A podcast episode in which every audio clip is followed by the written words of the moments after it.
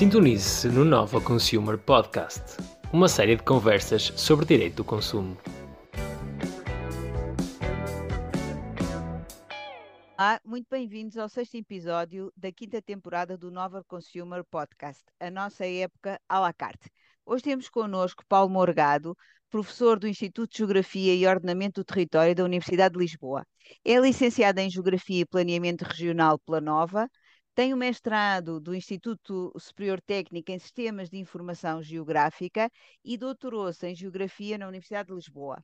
O professor Paulo Morgado tem sido responsável por vários projetos ligados à sustentabilidade e à melhoria da vida nas cidades. Desde 2021, é um investigador responsável pelo projeto Emotional Cities, promovido pela União Europeia e que tem como objetivo mapear as cidades através dos sentidos de quem as faz. Lisboa é uma das cidades piloto em que decorre a experiência. Seja muito bem-vindo, Paulo. O meu nome é Paula Ribeiro Alves e farei esta entrevista com Jorge Moraes Carvalho. Bem-vindo, Paulo. Boa tarde. Muito boa tarde. Obrigado. Vamos começar, como sempre, por pedir uma série de respostas rápidas às nossas questões um pouco mais difíceis, talvez, já vamos ver. Qual é o seu direito preferido enquanto consumidor? Pois, eh, é que respostas rápidas, o meu direito está muito ligado à- àquilo que são as minhas áreas de atuação. Eu diria que é o acesso à acessibilidade, mas a acessibilidade à informação.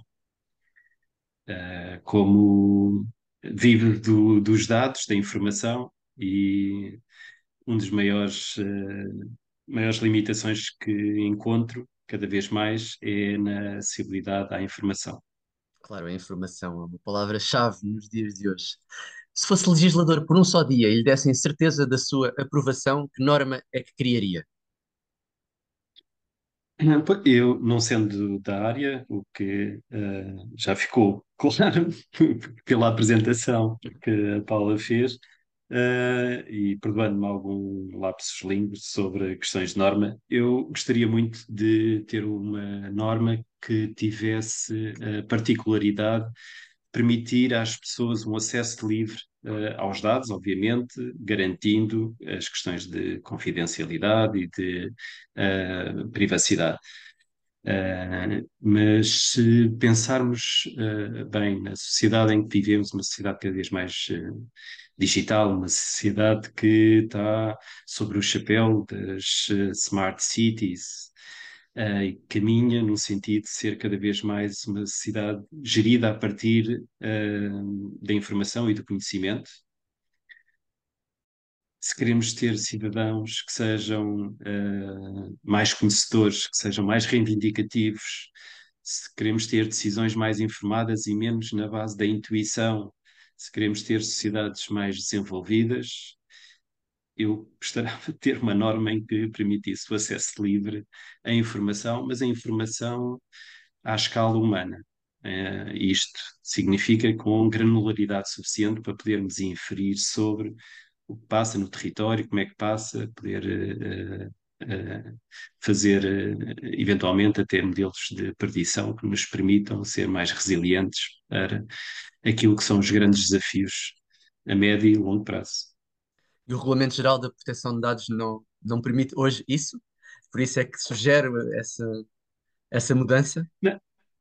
Sim, não, não, não, não creio que, pelo menos aqui, se nós virmos as sociedades mais desenvolvidas, são aquelas que têm livres, uh, um, níveis de literacia também maiores Sim. e onde existe muito mais disponibilidade de informação uh, do que aquela que nós estamos aqui habituados. Tenho a experiência de, nos vários projetos com parceiros europeus e não europeus também, alguns, Uh, o volume de informação de detalhe em que, de acesso livre que os colegas têm e que nós temos ainda é muito diferenciado.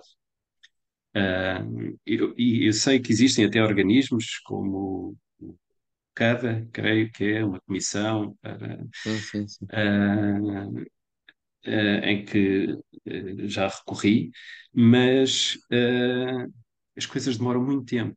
E... Pois, há um problema de cultura também, se calhar, no nosso país, que também dificulta, não Pode ser, pode ser. E é, os projetos e a tomada de decisão não se coaduna com o tempo de resposta uh, e o tempo de resposta também muitas vezes não, uh, não segue as indicações superiores que são dadas. Portanto, se calhar há organismos que se podem pronunciar, mas não são vinculativos, são apenas normativos, Sim. e depois continuamos sem conseguir aceder à informação. Portanto, esse seria talvez uma norma que eu gostaria de, de ver.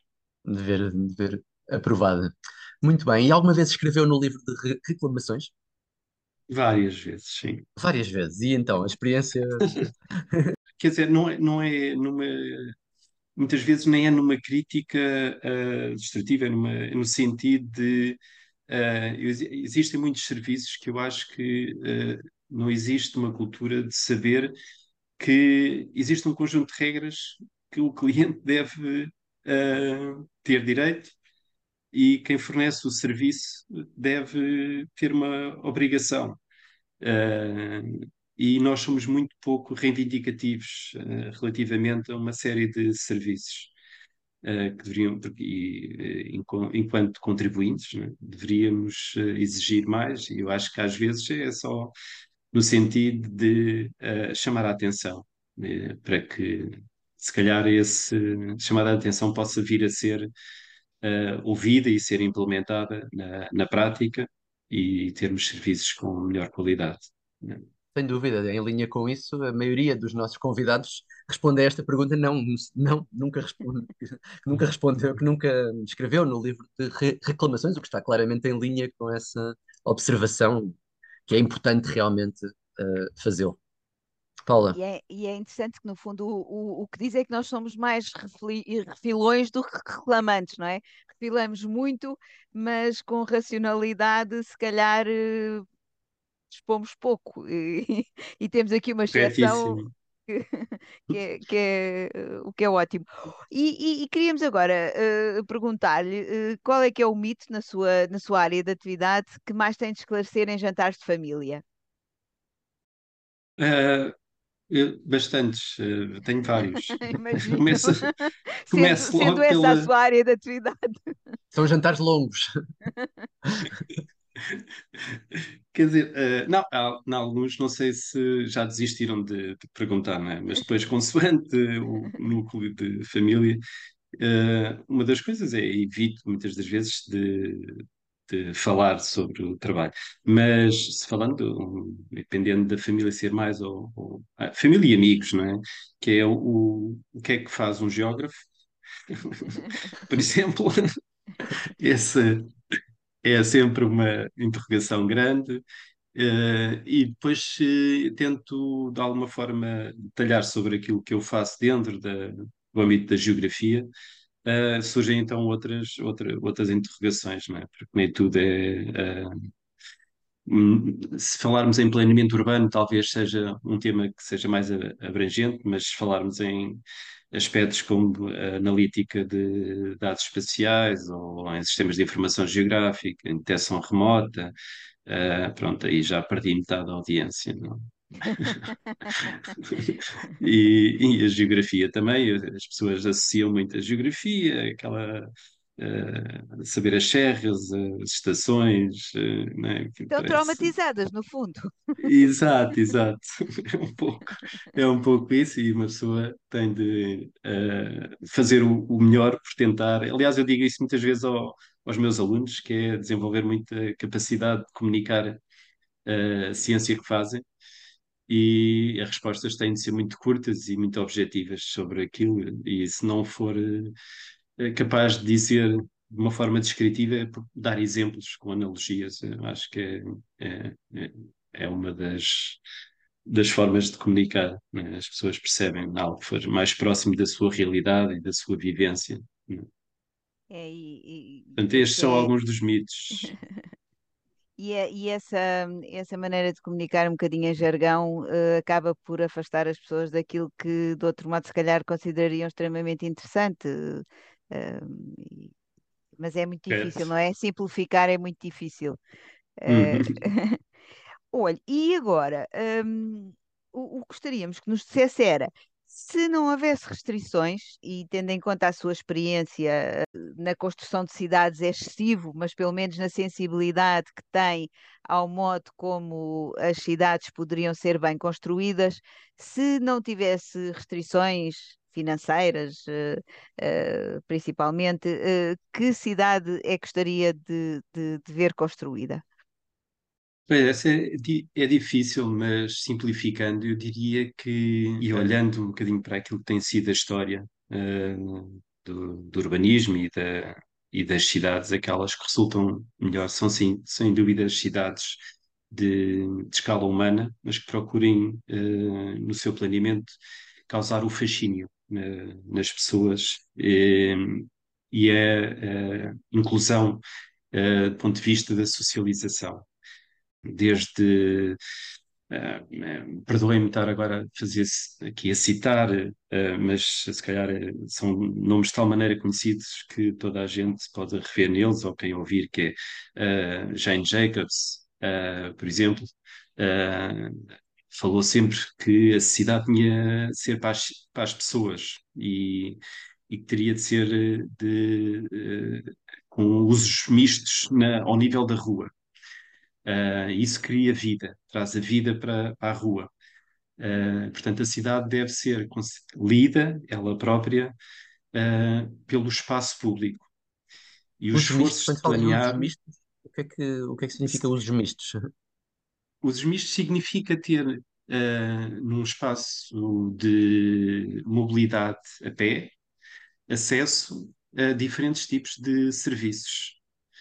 Portanto, eu posso ter uh, na mesma rua, no mesmo bairro, por assim dizer, ter uh, uh, uma drogaria, uma farmácia, uma mercearia, cafés, restaurantes, serviços de cuidado à saúde,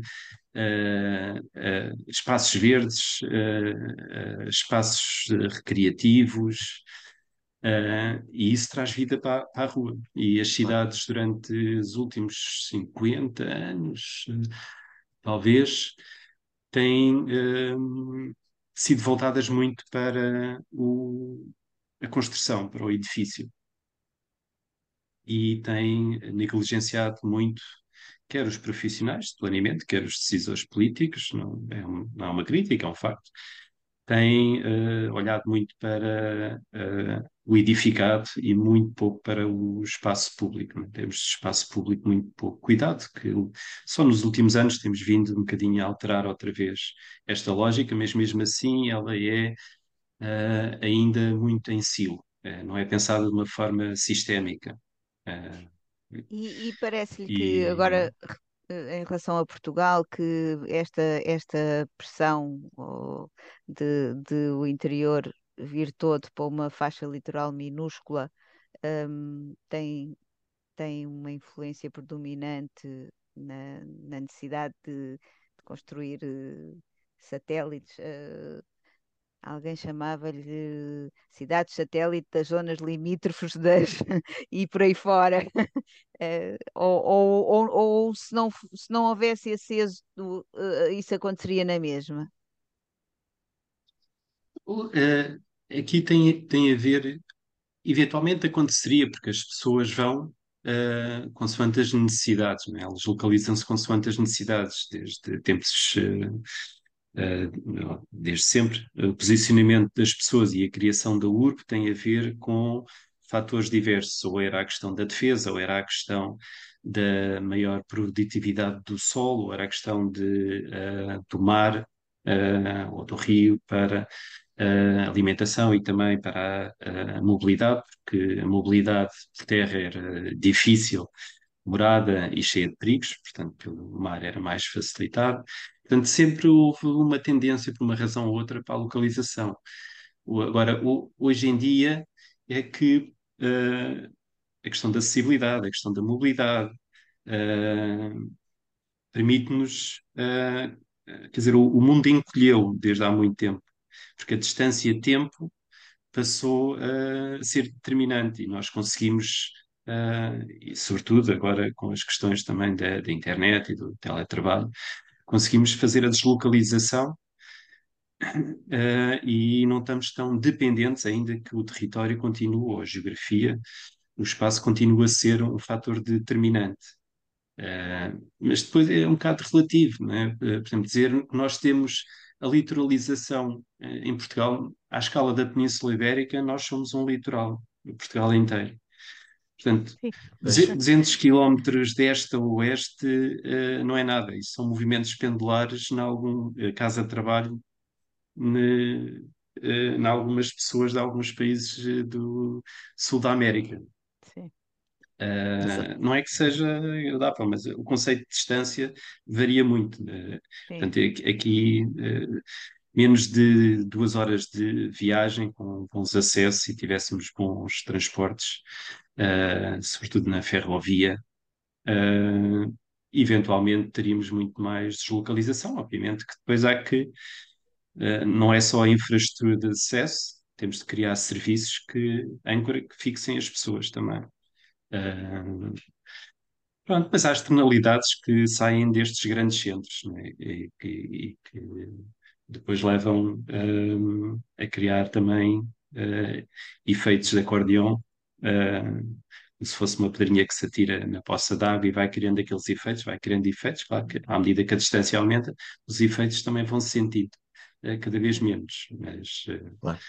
o, a polinucleação é um conceito que uh, já vem sendo defendida há muito tempo. Em vez de termos grandes centros urbanos, temos é, vários centros urbanos que estão bem ligados entre si e que permitem os fluxos de comunicação, de serviços, de bens, de pessoas. E que, no fundo, permitem que as pessoas se encontrem, se bem percebi, não é? Que, que tenham as coisas acessíveis e se encontrem. É isso. Exato.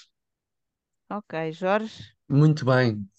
Começamos agora a segunda parte do nosso, do nosso programa, embora nesta última questão já tenhamos aprofundado aqui alguns, alguns temas, mas voltando se calhar um pouco atrás ao percurso do Paulo, porquê a geografia? O que é que, o que, é que o levou a estudar e a trabalhar uh, nesta área?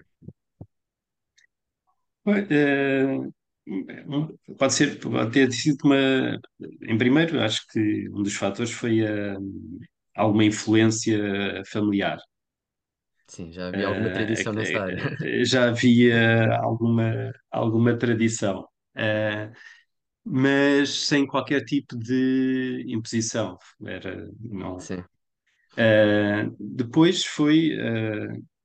Os mapas eram lindos, né? Portanto, a pessoa olhava para os mapas e aquilo tinha um certo como é que se faz isto, tinha um, é um fascínio do, também dos mapas. mas, sobretudo, eu creio que aquilo Uh, até porque posso confessar que uh, geografia foi a minha pior nota no liceu, portanto. A sério? Uh, pode ter sido uma teimosia, é? mas, mas, mas que é muito estimulante eu... para quem ouve. Sem dúvida, sem dúvida. Não, porque tinha coisas que eu gostava muito e coisas que eu não gostava tanto. Uh, e porque também estamos naquela idade em que a motivação é que nos é o, o fator que nos faz empenhar mais uh, uh, e trabalhar com mais afinco.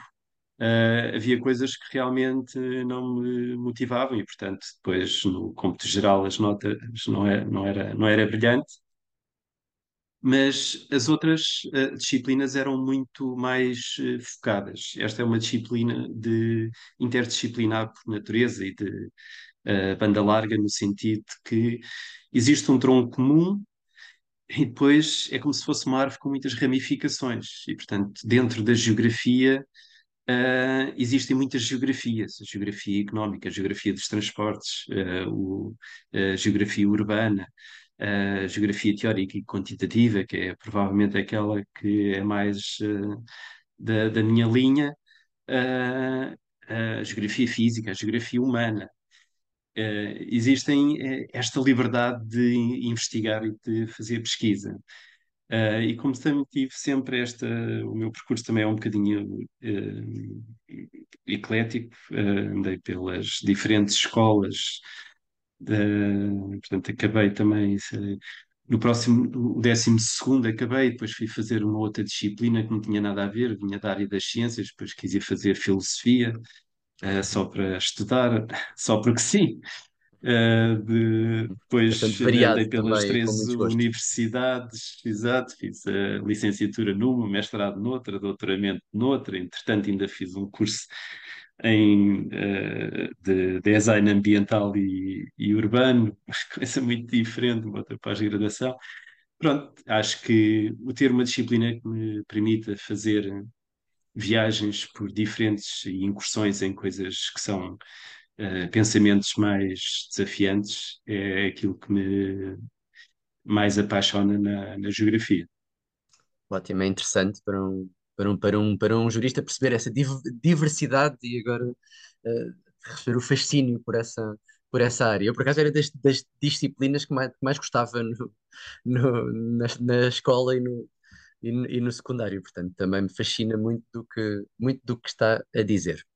Avançando um pouco, uh, tem um trabalho no âmbito da FCT, designado Rethinking Mobility, Location Patterns and Urban Form After the COVID-19 Pandemic, The Effects of Telework and E-Shopping, que é relacionado, como o nome indica, com a pandemia de Covid-19, o teletrabalho e o e-shopping. Gostaríamos que nos falasse um pouco sobre este projeto, como é que, como é que começou, como é que surgiu a ideia, uh, como é que tem evoluído, já alguma conclusão que possa partilhar connosco relativamente ao, ao projeto? Uh, sim, o, o, o, eu sou colaborador, é? Sou co-PI neste projeto. O projeto é uh, coordenado pelo meu colega João Abreu e Silva, do Instituto Superior Técnico. Sim. Um, e, e, tem esta particularidade. Sim, já temos algumas coisas, mas ainda estamos em, em fase de aquisição de informação através de entrevistas e de inquéritos. Uh, e o que nós procuramos é perceber exatamente uh, como é que foi o efeito do Covid antes e uh, durante e o, e o pós-Covid naquilo que foi a implementação do trabalho remoto, do, do teletrabalho. se, como é que era antes? Isso vamos buscar um bocadinho à, à literatura. Como é que foi durante nós tivemos a nossa própria experiência, porque claro. há um conhecimento empírico também grande, Sem dúvida. Uh, e houve um avanço científico e tecnológico muito grande que ajudaram para que isso fosse possível. É naquelas situações de crise, uh, normalmente há uma mobilização enorme de, de tudo e coisas acontecem muito rapidamente. Uh, e foi o que aconteceu, portanto, a tecnologia evoluiu, permitiu-nos ter uh, o que estamos a fazer agora aqui, uh, que antes de Covid raramente isto acontecia, Sem que dúvida. é ter webinars e podcasts e conferências e Zooms, a, a, a Zooms e, outros, e outra tecnologia a todo tempo. Mas queríamos ter alguma evidência disso e, e portanto, recolhemos alguma informação sobre uh, comportamento das pessoas em termos de mobilidade durante esse período e através dos inquéritos queremos saber se houve uh, uh, impacto na deslocalização de algumas empresas e depois classificamos pelas categorias das atividades económicas o tipo de atividade de, das empresas, se mantiveram ou não teletrabalho, como é que funciona o novo regime de teletrabalho e se teve efeitos uh, do ponto de vista até do próprio um, imobiliário, ou seja, se venderam património, se diminuíram uh, uh, o espaço, se deixaram de funcionar em espaço físico, simplesmente. e ver qual é o impacto disso na mobilidade depois de, das pessoas e também na, na, nas compras. Portanto, tentamos ver, houve deslocalização de empresas, houve diminuição da dimensão física de alguns espaços. Uh... Isso já são conclusões do estudo. Uh, houve efetivamente não, uh... ou ainda não há, ainda não é possível. Não, quer dizer, este sabemos empiricamente por, pelo conhecimento.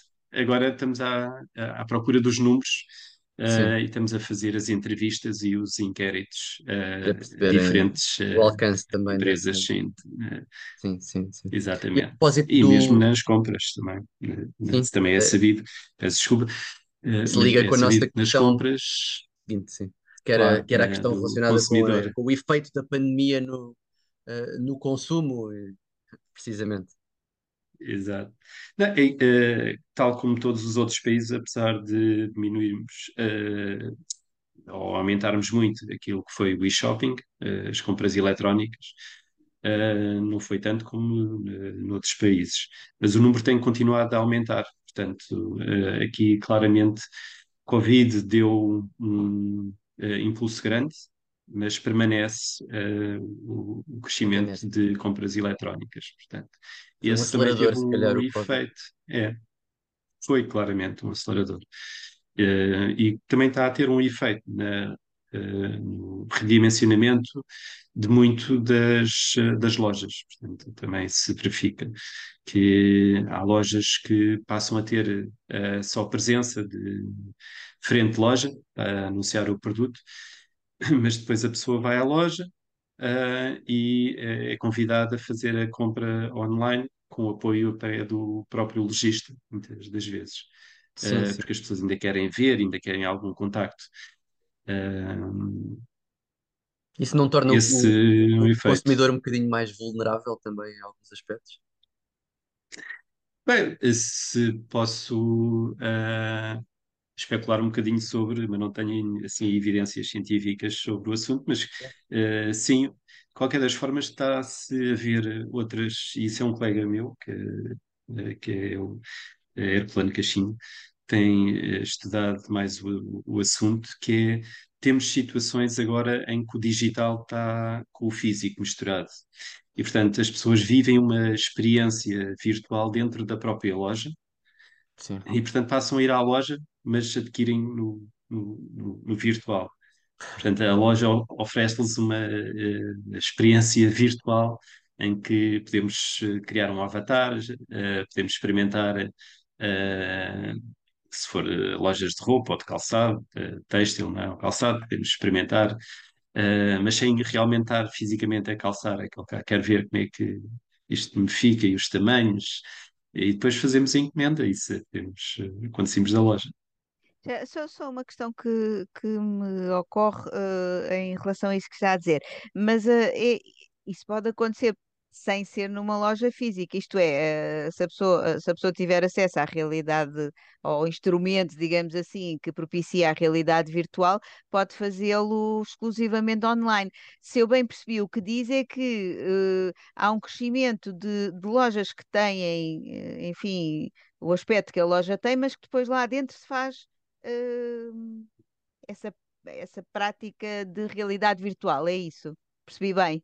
Correto, sim, sim, Eh, é verdade. Se a pessoa tiver o equipamento, pode fazê-lo e irá fazê-lo. Eh, não, não querendo fazer publicidade, mas eh, vai haver disponível brevemente óculos que permitem de realidade virtual uma experiência cada vez mais imersiva e, e- menos difícil de fazer o virtual e o real. né? Portanto, eu consigo eh, ao mesmo tempo estar no real e no virtual. Portanto, eu posso estar, olho para o lado e continuo a falar com a pessoa que está ao meu lado, eh, eh, fisicamente. Eh, e ao mesmo tempo posso estar a interagir com um avatar, no mundo, virtual. Essa tecnologia ainda não está disponível para todos e a experiência que, eh, novas lojas oferecem é, do ponto de vista tecnológico, é muito mais enriquecedora uh, em termos de uh, imersão na, uh, naquele mundo. Portanto, eu posso mudar. E sim, Maria, é, é com provedores também. Exatamente. Exatamente, os provedores. Uh, há já exemplos concretos já que estão implementados de experiências imersivas em realidade virtual em determinadas lojas coisas muito interessantes. Não conheço aqui em Portugal, mas eh, em Espanha eh, já me foi relatado. Já, já agora, eh, não sei se tinhas, querias aprofundar mais o, a questão dos consumidores digitais, senão eu ia apanhar aqui esta, esta vertente Avancemos, avancemos. vi- virtual, digamos assim, para lhe perguntar, para lhe perguntar eh, se porventura hum, tem tido algum contacto com o metaverso que teve ali um hype no, no ano passado e que, e que acaba por ser, enfim, não sei se o expoente máximo disso tudo, mas, Uhum. mas algo uh, que permite construir cidades Sim, virtuais e, e caso, se sim, uh, que gostaríamos que partilhasse connosco a sua impressão sobre, sobre o assunto. eu pessoalmente não tive uh, ainda uh, nenhuma experiência, apenas me foi numa sessão com colegas de, da Coreia do Sul, um, em que já tem uma série de serviços públicos em funcionar em metaverso. Uh, e portanto as pessoas uh, têm, uh, não têm a necessidade de se deslocar fisicamente para resolver determinado tipo de necessidades referentes aos seus serviços, sei lá, pedir um licenciamento para isto ou para aquilo, portanto, Mas tem um avatar fazer a é renovação do cartão de decisão, exatamente, são avatares e eu tenho o meu avatar, existem regras, é? e vou como se estivesse num gabinete físico em que me dirijo ao, ao funcionário público para resolver o meu problema, o meu problema e ele resolve uma situação. Fazemos isso sem de deslocarmos. Então, há algumas das. Uh, muitas cidades já estão a implementar o metaverso para a questão dos serviços públicos. Uh, e, e, fazemos agora então a, a, a ponte uh, com uh, o seu, penso que será o maior projeto, corrija-me se estou errada, pelo, o, pelo menos o próprio projeto tem uma grande dimensão, que é o Emotional Cities, que, se bem percebi, faz parte de uma. De, de, de um conjunto ainda mais vasto de, de, iniciativas que estão ligadas e que se estão a desenvolver no âmbito da, da União Europeia e, e, e gostaríamos de saber um, enfim, como é que, como é que funciona, que projeto é este, uh, quais são os seus objetivos um, e, uhum. e, já agora, o, também, uh, uh, na medida em que estarão aqui a ser estudadas certamente emoções as emoções que as pessoas sentem em relação à cidade. Um, e fazendo a ligação com este tema anterior que estávamos a falar, um, esta, esta mistura entre o, o real uh, físico, digamos assim, e o real virtual um, terá também é, tem, é também abordado neste projeto? Tem algum impacto? Conte-nos tudo, Uhum. por favor. Vou tentar uh, sintetizar uh, uh, aqui em poucas palavras aquilo que nós fazemos. O projeto inscreve-se numa outra coisa que também cria sempre a necessidade de esclarecer um conceito teórico que se chama o neurourbanismo. E o que é que isto tem de uh, enquadramento uh, teórico conceptual? Significa olhar para uh, o planeamento urbano e para o desenho da cidade com uma nova camada de informação, através daquilo que é o olhar do, um, dos neurocientistas. E isto é um bocadinho o chapéu deste projeto Emotional Cities, uh, que surge numa call da, da União Europeia exatamente para haver mais investigação de. Uh, isto era um, um, projeto de investigação de uh, inovação, né? Research Innovation for Action, que significa que são projetos que têm de ir um bocadinho para lá daquilo que são os, as fronteiras do que é conhecido até agora uhum. e para uma necessidade que eles veem como premente em ter alguma evidência científica e mais estudos que ajudem a tomar processos de decisão mais informada. E uma dessas áreas era precisamente a questão da saúde. Uh, no contexto em que vivemos cada vez mais, uh, de mais de um terço da população a viver em áreas urbanas e com este movimento de, do chamado este exodo do campo para a cidade e este binómio está cada vez mais diluído.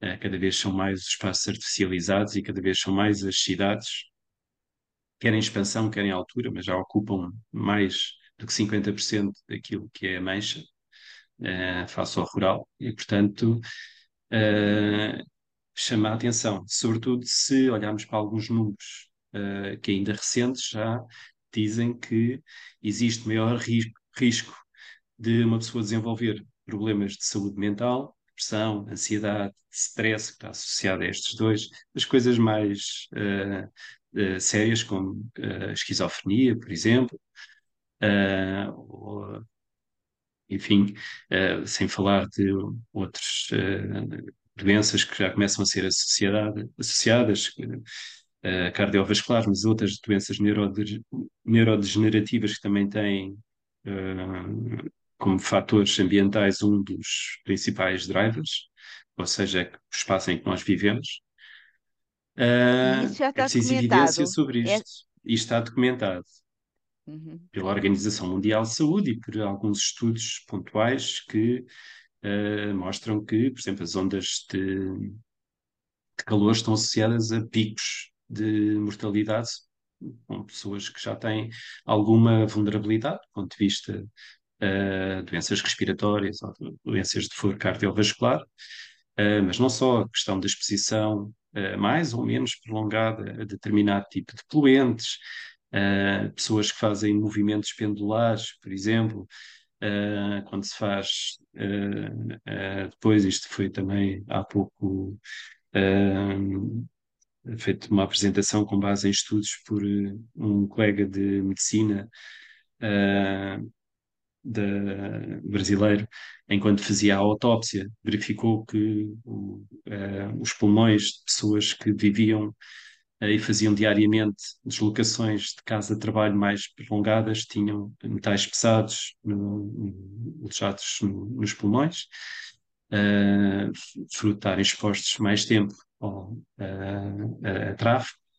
Uh, portanto, existe a poluição, e, a poluição uh, de partículas com as dimensões 2,5, 5, 10, uh, por exemplo, mas também existe no domínio da saúde mental uh, algumas uh, correlações, portanto, são associações, a causalidade não existe, porque são muitos os fatores, mas claramente pessoas que vivem em, em, em espaços uh, de maior stress derivado de, do estilo de vida urbano são pessoas que mostram também maior probabilidade e há maior número de casos diagnosticados com demência, uh, e também com depressão e ansiedade. Portanto, esses números uh, estão, eu uh, também os tinha apresentado, eles são cerca de 39% em distúrbios de, do estado do humor, são maiores em pessoas que vivem nas cidades.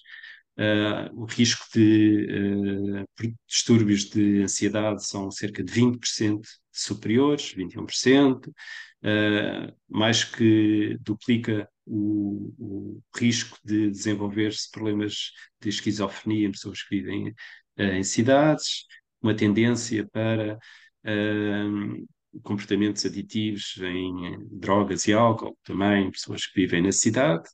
Portanto, isso está diagnosticado.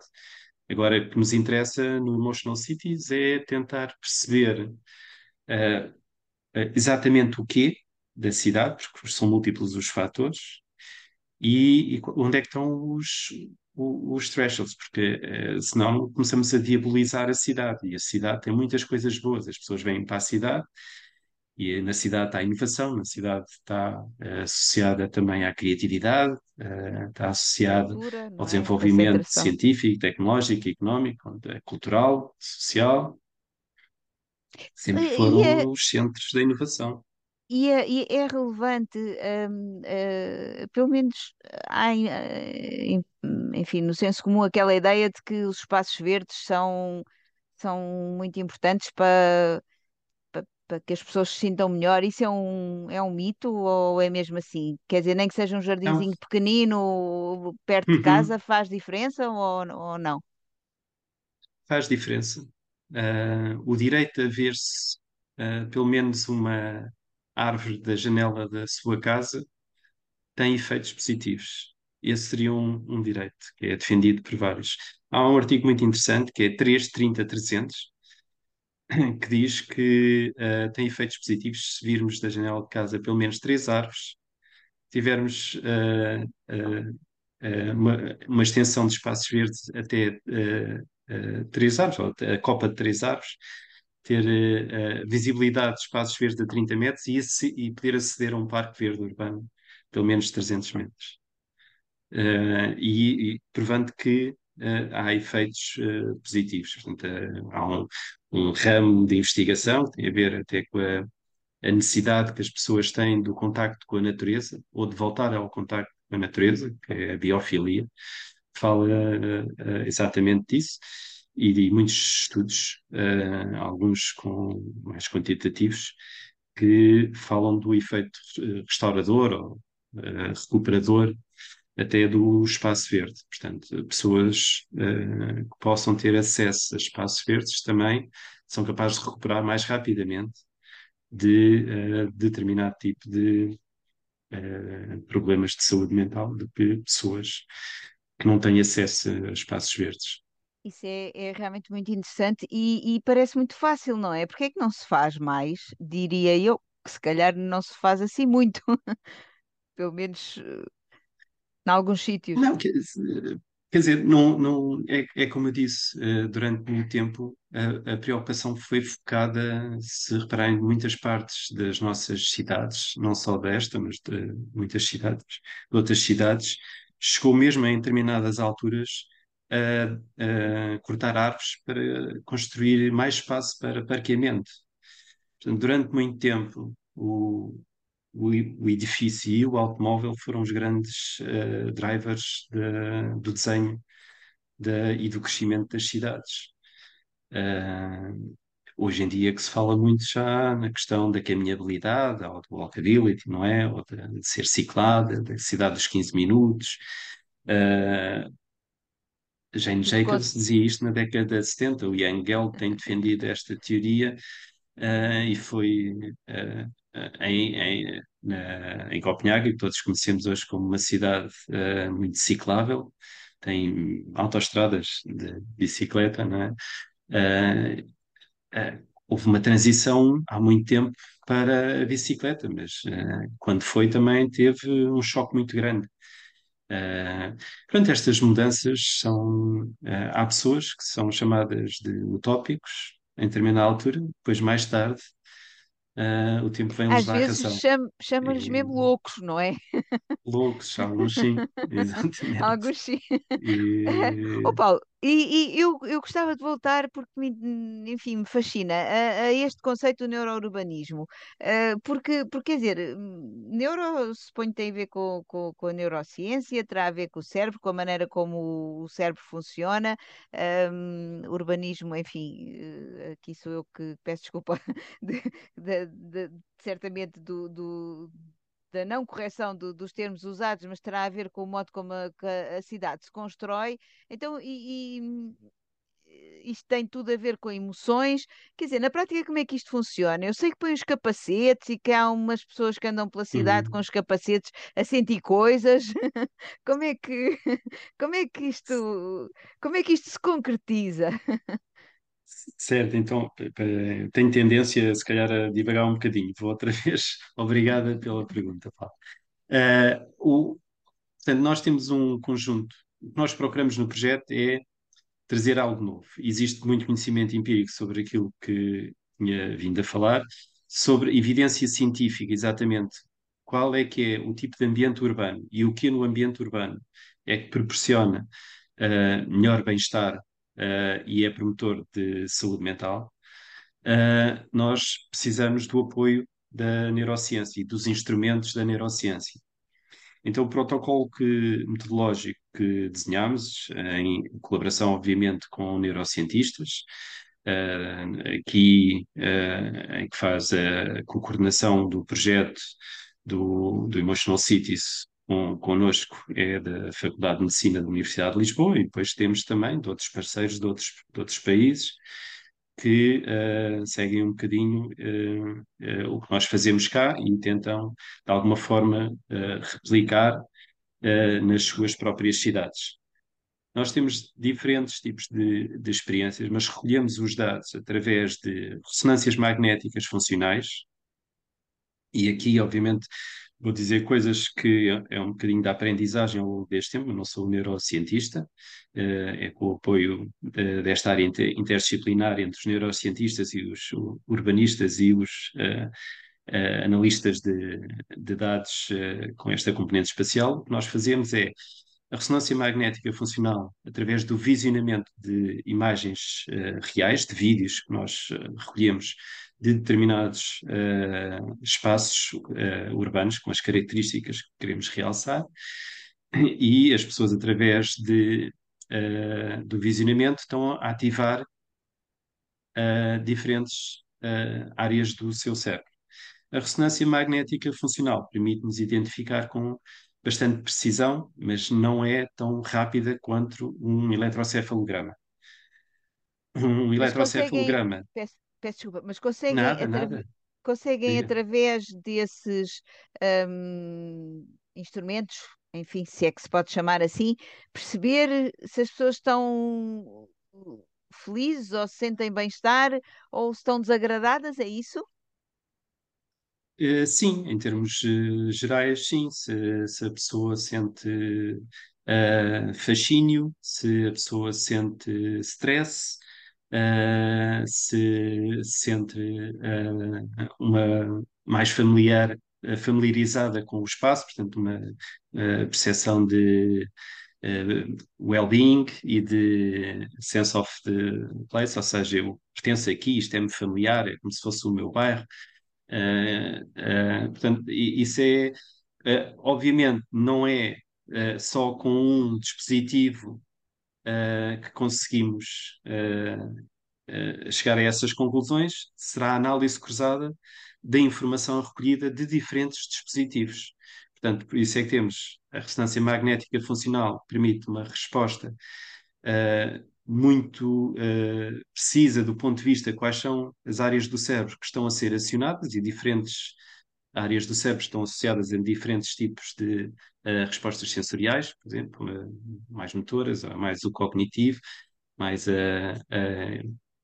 emoções positivas ou emoções negativas, isso conseguimos identificar. Depois temos outra experiência que, com os membros voluntários, se possível, para fazer visionamento de imagens e com uns capacetes de eletrocefalogramas, e o eletroencefalograma é? permite as regiões, portanto, este é muito preciso do ponto de vista do uh, temporal, portanto, temos inf uh, informação daquilo que são, se calhar, as emoções mais primárias, é a minha primeira reação imediata, mas é menos preciso do ponto de vista da região, é hum. mais zonal. Portanto, tem de ser uh, analisado com os dados que vêm da ressonância magnética funcional. Ao mesmo tempo, Recolhemos dados através de uh, fisiológicos, através de uma pulseira multissensorial, que me permite medir uh, os níveis de stress, por exemplo, que é uma uh, atividade eletrodérmica, porque há stress bom e há stress mau. Portanto, é preciso ter stress, porque mantém-nos atentos, focados, o nosso organismo está pronto para reagirmos a determinado tipo de estímulos de rápido. Uh, mas depois pode ser uh, uma carga muito grande e isso leva a níveis de ansiedade e há uma descarga de, uh, muito grande e isso obviamente que é, é negativo é? portanto e, e, e, o batimento cardíaco tem, tem enfim temos outras experiências tem muitos voluntários desses na, na rua Sim, temos o, que, e depois ainda fazemos mais, mas uh, estes são uh, em laboratório e depois ah. temos na rua. Na rua vamos com parte, obviamente não levamos o, a ressonância magnética, porque essa não é, não é possível, mas levamos um eletroencefalograma portátil que tem menos sensores, o outro tem muito mais sensores, portanto é mais preciso. Este tem menos sensores, mas dá-nos um bom proxy. E temos um, uh, o que se chama uma mochila uh, que faz a sincronização dos dados que são recolhidos em tempo real, à medida que a pessoa se desloca, de diferentes dispositivos. Aqui também utilizamos, para além da, do EEG e da pulseira multissensorial, mede o batimento cardíaco e uh, o, a, a atividade eletrodérmica. Uh, com os dados do EEG, ainda temos uns óculos de eye tracking, que permitem medir para onde é que a pupila está uh, uh, a olhar. As pessoas ficariam espantadas do número de vezes que nós mudamos muito rapidamente e buscamos os olhos face aos múltiplos estímulos a que estamos sujeitos quando andamos e isso permite-nos identificar o que é que, pela sincronização do, do tempo, em uh, microsegundos, de uh, qual foi o, o, o pico de, no sinal do eletrocefalograma e do pico do batimento cardíaco e da atividade eletrodérmica uh, com um determinado tipo de ambiente urbano. E era para ali que a pessoa estava a olhar. Claro que não pode ser descontextualizado de tudo à volta e de uma carga cultural que, que existe, mas permite-nos que há determinado tipo de uh, elementos arquitetónicos que fazem despoltar determinado tipo de sinais e procuramos padrões e depois isto através depois de uh, machine learning, isto temos um mapeamento destas coisas por ruas e depois por uh, através da inteligência artificial, tentamos generalizar para toda a cidade e fazer um mapeamento, que é o título do, do projeto, fazer mapeamento das cidades através dos, dos sentidos, né? de, de, daqueles que fazem a cidade, que são as pessoas. Dito isto, eu prefiro o termo de, uh, uh, urbanismo, são, é, faz a cidade do constrói, não que esteja errado, Paula, mas o constrói remete-nos um bocadinho para a construção e cria Sim. só distanciar. A construção é só uma parte, mas é mais fazer a cidade. Ok, com todos os seus intervenientes. E, e Lisboa é uma cidade piloto deste projeto, não é? Que aqui a nossa curiosidade vai principalmente para saber uh, como é que está a correr e, e como é que compara. Uh, não sei se medem as mesmas coisas nas várias, nos Uhum. vários pilotos. Uh, e também quanto tempo, qual é o, a dimensão temporal deste projeto? Até é previsto ser feito durante. Começou em 2021, não é? E, e, e é Uhum. suposto ir até quando? É suposto terminar em fevereiro de 2025. Uh, estamos na fase de realização de, das experiências, é, é só uma componente. Temos uma outra componente muito interessante que é completamente inovadora uh, de aquilo que nós conhecemos de todos os projetos que estão a trabalhar nesta área, que é todos estes dados que nós estamos a falar, não só estes que são psicofisiológicos, portanto, do flor de, uh, do cérebro, mas também uh, uh, fisiológicos. Temos dados de contexto que é com grande granularidade, conseguimos identificar o número de pessoas diagnosticadas com isto e com aquelas doenças, o número de espaços verdes, a dimensão desses espaços verdes,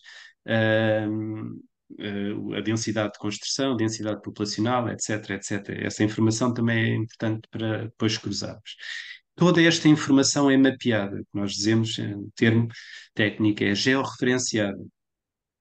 É? Portanto, uh, muita da informação que nós temos acesso hoje em dia, uh, alguma já existia, aquela que nós temos, por exemplo, nas aplicações de telemóveis, passou a ser, quando temos o GPS ligado, passou a ser georreferenciada. Nós temos os tweets e temos os geotweets, por exemplo, que é exatamente onde é que foi feito aquele tweet. Por acaso também é uma camada de informação que utilizamos aqui, porque existe uma forma de fazer análise de uh, tweets por uh, análise de sentimentos. Portanto, a pessoa quando expressa qualquer coisa no tweet, está a expressar um sentimento, ele pode ser, e nós mapeamos isso. Portanto, temos os tweets mapeados das cidades. Lisboa, porque somos uh, o, as instituições coordenadoras deste projeto, é o, a, a cidade piloto que tem todas as experiências uh, feitas. Ainda temos uma outra experiência que depois que é feita em realidade virtual, que é para ajudar a uma coisa que uh, temos um, um work package específico que vai ser para recomendações políticas, no fim, que é para fazermos a, a, transferência da evidência científica para a prática, para a implementação será recomendações no sentido de dizer que determinado tipo de eh, configurações e de formas urbanas tem este efeito positivo na, na, naquilo que é a saúde mental e no bem-estar da, das pessoas. Isso é um work package de cenários.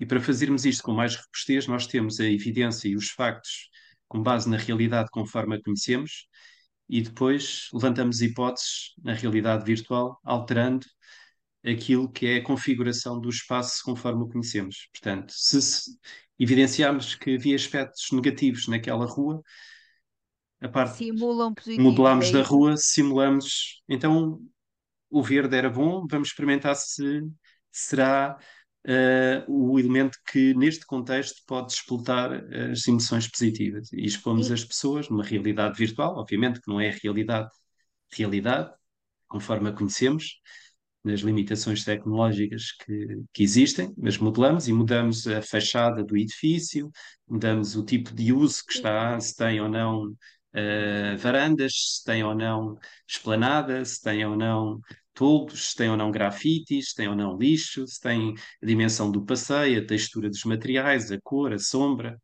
E tudo isso, e, e conseguem, mesmo em, em, em- realidade virtual, hum, notar que são, que são partes eh, diferentes do cérebro que reagem, eh, Uhum. e, e associar isso a, a- a emoções positivas ou, ou negativas, mesmo, mesmo em virtual conseguem? Sim, é isso que fazemos exatamente com o EEG, com a pulseira multissensores para medir o nível de stress e os batimentos cardíacos e tentamos então verificar ah, dentro de uma ah, daquilo que é o grau de excitação no sentido positivo, que é o arousal e a, e a valência, né? Os positivos e os negativos, e depois dentro destes o que é que é bom e o que é que é mau, conseguimos identificar qual é que é o ambiente em, em que a pessoa está exposta que faz uh, uh, despoltar no cérebro uh, aquilo que são os, as emoções positivas. pronto, essa é que nos interessa, né? Se descobrirmos as negativas, mudamos e tentamos procurar quais é que são as coisas que nos fazem despoltar para podermos depois fazer recomendações nesse sentido. Parece muito, muito, não só muito interessante, mas muito promissor. Eh, Sem dúvida e, e fascinante, diria eu. Aqui em jeito de, de conclusão, que conselhos é que daria a quem está neste momento a pensar eh, escolher uma cidade para, para viver? O que ter em conta nessa escolha?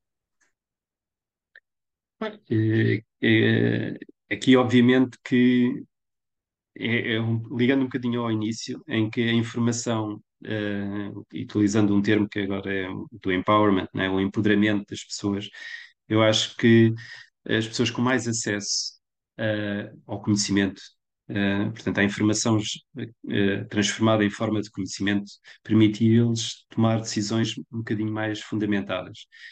Agora, é, é óbvio que um dos fatores fundamentais é as pessoas terem acesso a uma forma de subsistência, não é? Então, Esse não, não serei o Esse utópico será o primeiro elemento, o primeiro aspecto é só, fundamental. portanto, as pessoas vão para sítios onde possam ter um trabalho e oferecer um salário que lhes permita ter um nível de vida e um poder de compra para- que lhes dê alguma dignidade.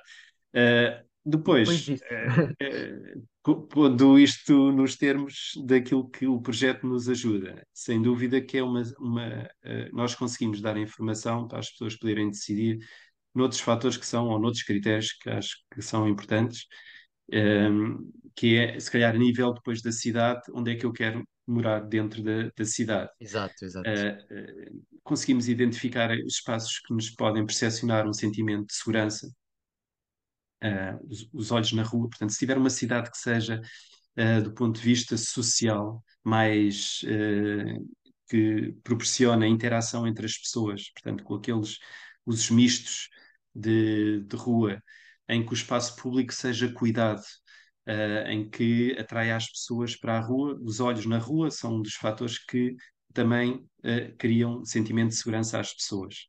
Criam sentimento de comunidade de pertença e de identificação com o espaço. As pessoas passam a ser uh, cuidadoras do, do, do, espaço, coisas que vimos no, no passado. As pessoas o, o, espaço em frente à porta era uma extensão da própria casa. As pessoas apoderavam-se, vinham, sentavam-se à porta da casa, punham a roupa, punham uma floreira, uh, via-se pessoas a varrer a frente da, da própria rua. Portanto, havia uma apropriação do espaço público, uma extensão do espaço privado. Uh, isso perdeu-se muito e Sim. hoje em dia vemos poucos miúdos a brincar na rua, uh, que é outra da, das coisas, e está tudo muito uh, por zonamentos e se cria silos. Ali é o espaço do, uh, do parque infantil, ali é o espaço verde, ali é a zona de escritórios, ali é a zona de residências. Né? E isso não faz a cidade. Uma cidade uh, segura, uma cidade resiliente, que seja capaz de ser, de se adaptar a fatores externos, como, por exemplo, das ondas de calor. Se eu tiver mais espaços verdes, estarei mais apto para uh, resistir às ondas de, de, calor e a população está mais protegida dos efeitos nefastos que pode ter estas ondas de calor. Uh, uma cidade com uh, espaços verdes, espaços azuis, com menos tráfego, com mais ruas pedestres, que as pessoas caminhem, é uma cidade mais saudável, uma cidade mais amiga do ambiente. se eu andar 30 minutos por dia, não é uma atividade física, não é uma atividade de lazer, é porque tenho de fazer coisas no meu dia a dia. Sim. Esses 30 minutos estão também com evidência científica que têm efeitos do ponto de vista psicológico e fisiológico enormes. Uh, portanto, diminuem uh, uh, os combate a pressão arterial, ajuda a maior dilatação dos pulmões, também é um fator para combater problemas respiratórios, combate à obesidade, que é outro dos problemas eh, que temos fruto do sedentarismo, eh, que por sua vez tem implicações também na saúde mental das pessoas, porque maior propensão à depressão, a níveis de stress, ansiedade, eh, faz despoltar endorfinas, dopaminas, o que aumenta o sentimento de, de, de prazer e de bem-estar e de humor das pessoas. enfim, esta seria a cidade que eu recomendaria como é que se escolhe essa cidade? Onde há, onde há vida, onde as pessoas podem aceder às coisas uh, a pé, uh, onde existe uh, habitação condigna, onde existem espaços públicos de qualidade, com espaços verdes, com parques, com praças, com ruas com muitos serviços. Excelente, muito interessante. Um, para terminarmos, queríamos colocar-lhe duas questões que colocamos a todos os nossos convidados. Em primeiro lugar, gostaríamos de pedir uma recomendação uh, relativamente a um futuro convidado neste nosso podcast, convidado ou convidada, claro. Bom, eu, assim de cabeça poderia-me lembrar de várias pessoas mesmo neste, neste domínio.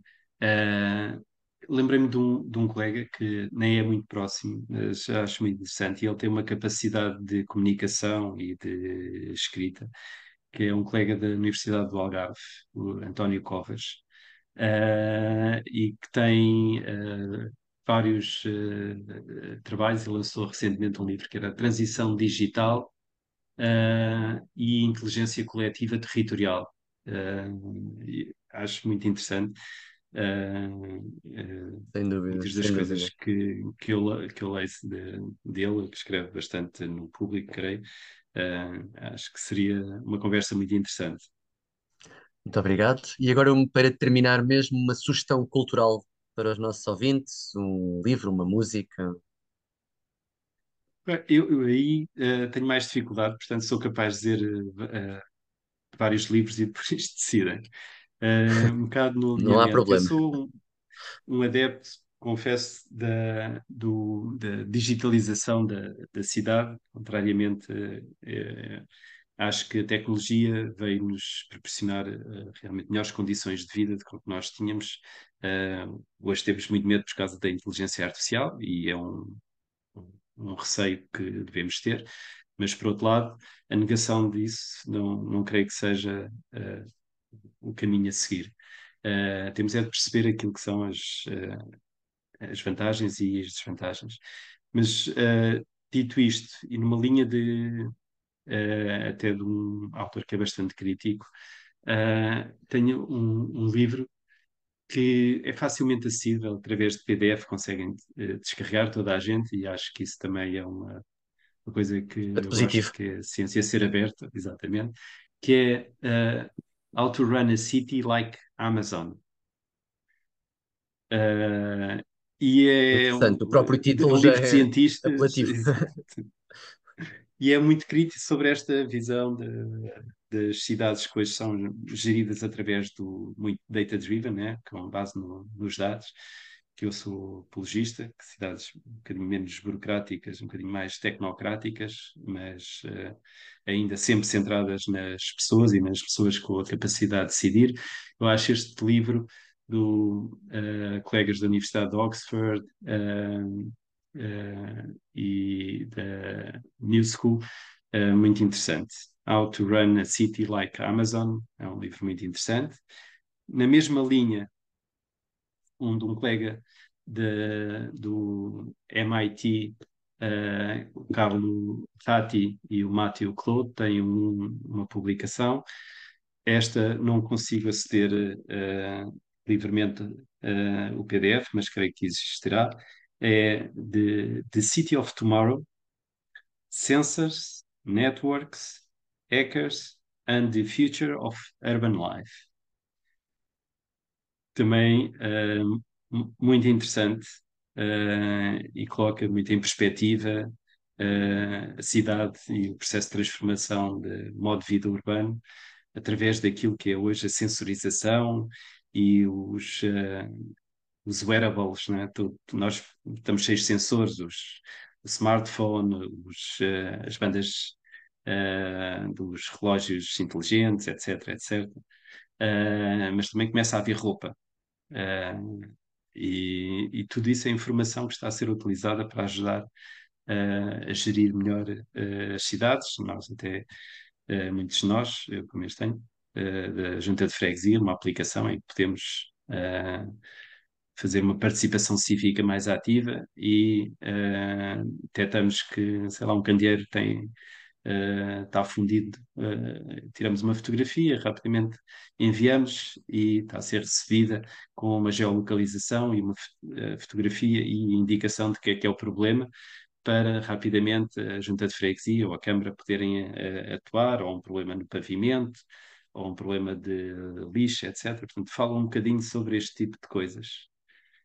E, por último, há um, um, um livro que é uh, da Sarah Williams, uh, que é uh, Welcome to Your World: How to Build Environments and Shape Our Lives. E esse é muito já na linha do neurourbanismo, mas que me parece também ser algo que pode ser muito interessante para se perceber como é que o desenho urbano e uh, o espaço público uh, nos afetam do ponto de vista da saúde. São livros uh, escritos por cientistas, mas de uma forma